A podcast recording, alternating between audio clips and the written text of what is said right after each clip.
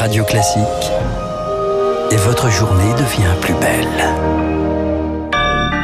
Bon réveil, bonne journée, soyez les bienvenus sur Radio Classique. Nous sommes aujourd'hui le jeudi 18 février, 7h30.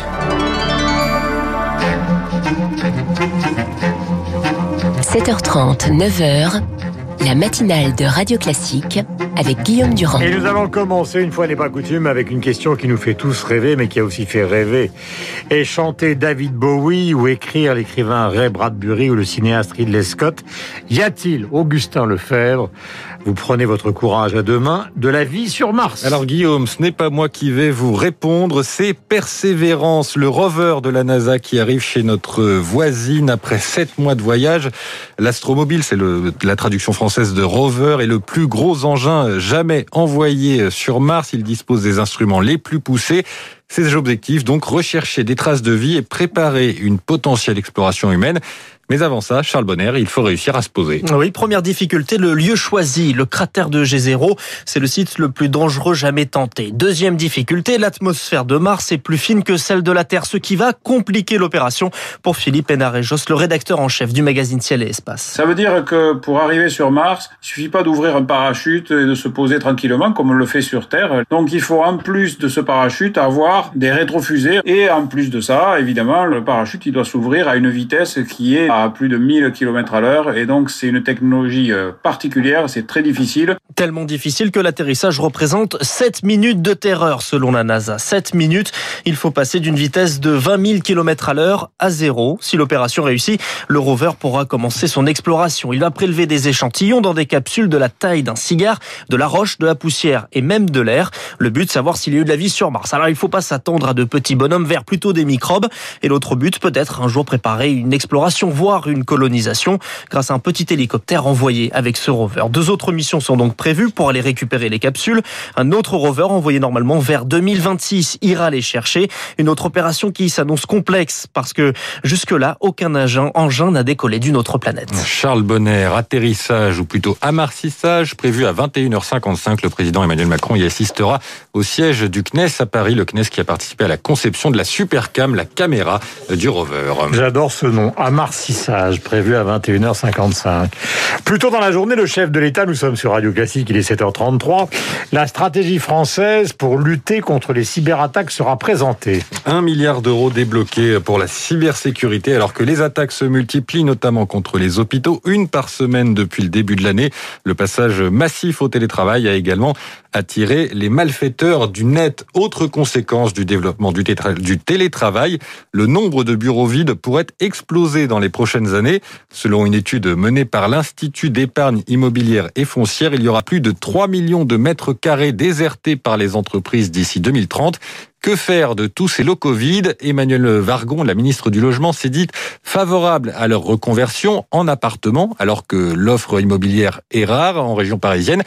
Facile à dire, mais Eric Kioch, est-ce si facile à faire? Reconvertir des bureaux en logements, c'est possible. Le savoir-faire est là et c'est même un acte écologique selon l'architecte Alain Moiti. Par rapport à la construction neuve, il y a un bilan carbone extrêmement positif puisque nous gardons de gros œuvres. Et ça, c'est quand même un sujet aujourd'hui très important. Écolo mais onéreux. Adapter ces bâtiments pour les rendre habitables coûte jusqu'à 70% plus cher qu'une construction neuve.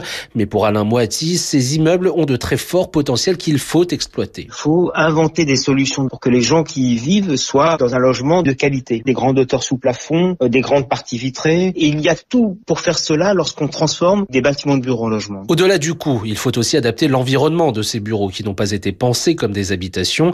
Personne ne veut vivre dans une zone d'activité sans transport. Finalement, seuls 20% de ce parc immobilier pourrait être transformé selon Sébastien Laurin, expert immobilier chez CBRE. Un immeuble de bureau peut avoir des plateaux de bureaux assez profonds où la lumière passe pas forcément sur toute la longueur. C'est compliqué à transformer en immeuble d'habitation. Selon les professionnels du secteur, 300 000 mètres carrés de bureaux sont immédiatement transformables en logements. C'est loin des 500 000 que le gouvernement voulait atteindre pour 2022. Éric Cuoche.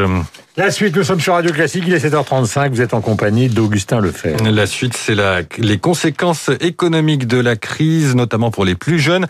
Action Logement propose à partir de ce matin une aide de 1000 euros pour démarrer dans la vie active. Inscription à partir de 10 heures. Pour en bénéficier, il faut être âgé de moins de 25 ans, avoir signé un contrat dans les 18 derniers mois et pouvoir justifier du bail de ce nouveau logement qui sera donc aidé par Action Logement. Toujours dans ce volet économique, l'avionneur Airbus annonce ce matin une perte nette d'un milliard 100 millions d'euros l'année dernière. Voilà, les chiffres ne sont pas meilleurs pour Air France. Nous en parlerons tout à l'heure avec Dimitri Pavlenko. L'aérien est en train de prendre à travers la Covid-19 une véritable claque économique. Très importante, euh, la ministre de la Culture. Ce n'est pas elle qui est importante, mais c'est le rendez-vous aujourd'hui avec les organisateurs de festivals. Enfin, l'ensemble est important, car l'objectif est maintenant clairement de réfléchir à une solution, qu'il s'agisse des festivals debout ou des festivals assis, de trouver une solution pour leur maintien cet été. Roselyne Bachelot qui dialogue avec tous les acteurs du secteur. Elle a déjà annoncé que les musées seraient les premiers lieux culturels à rouvrir quand l'épidémie reculera. Une priorité inacceptable pour le Syndéac, le syndicat des entreprises artistiques et culturelles, qui demande la réouverture simultanée des musées, des cinémas et des salles de spectacle. Le syndicat a lancé une pétition signée par plusieurs présidents de région et de maires de grandes villes comme Anne Hidalgo, la maire de Paris. Nicolas Dubourg, président du Syndéac, estime que tout est prêt pour cette réouverture simultanée. On a travaillé tout au long du mois de janvier pour bâtir des protocoles qui garantissent la sécurité euh, sanitaire non seulement de nos salariés mais également du public. Nous n'avons aucune réponse, personne au bout du fil. Donc on a fait cette déclaration qui est vraiment le, signe voilà que non seulement les professionnels mais partout sur les territoires, les élus avec nous, en ont un peu ras-le-bol d'une situation de statu quo et d'exception par rapport au secteur culturel. Il faut savoir qu'aujourd'hui, les salles de spectacle sont capables de faire observer à leur public un protocole qui est vraiment extrêmement sévère. Un propos recueilli par Laura Taouchanoff. Georges Tron. Condamné hier soir pour euh, viol et agression sexuelle sur une collaboratrice. Condamnation en appel à 50 détentions, dont trois fermes pour l'ex-secrétaire d'État. Les résultats sportifs. Naomi Osaka se qualifie ce matin pour la finale de l'Open d'Australie. Elle a battu l'américaine Serena Williams. Et puis il y avait du football hier soir. Marseille retrouve la victoire en Ligue 1 en s'imposant 3-2 face à Nice. Ça faisait un mois et demi que l'OM n'avait pas gagné. Et nous allons faire plaisir à tous les auditeurs de Radio Classique et à Bertrand Moncourt qui s'occupe de la musique. Vous savez, chez nous, grand spécialiste de la musique classique, mais aussi d'une certaine manière une forme de biographie de David Bowie, puisque vous évoquiez Mars. Et ce qui va se passer ce soir, c'est une des plus célèbres chansons de Bowie qui s'appelle tout simplement La vie sur Mars.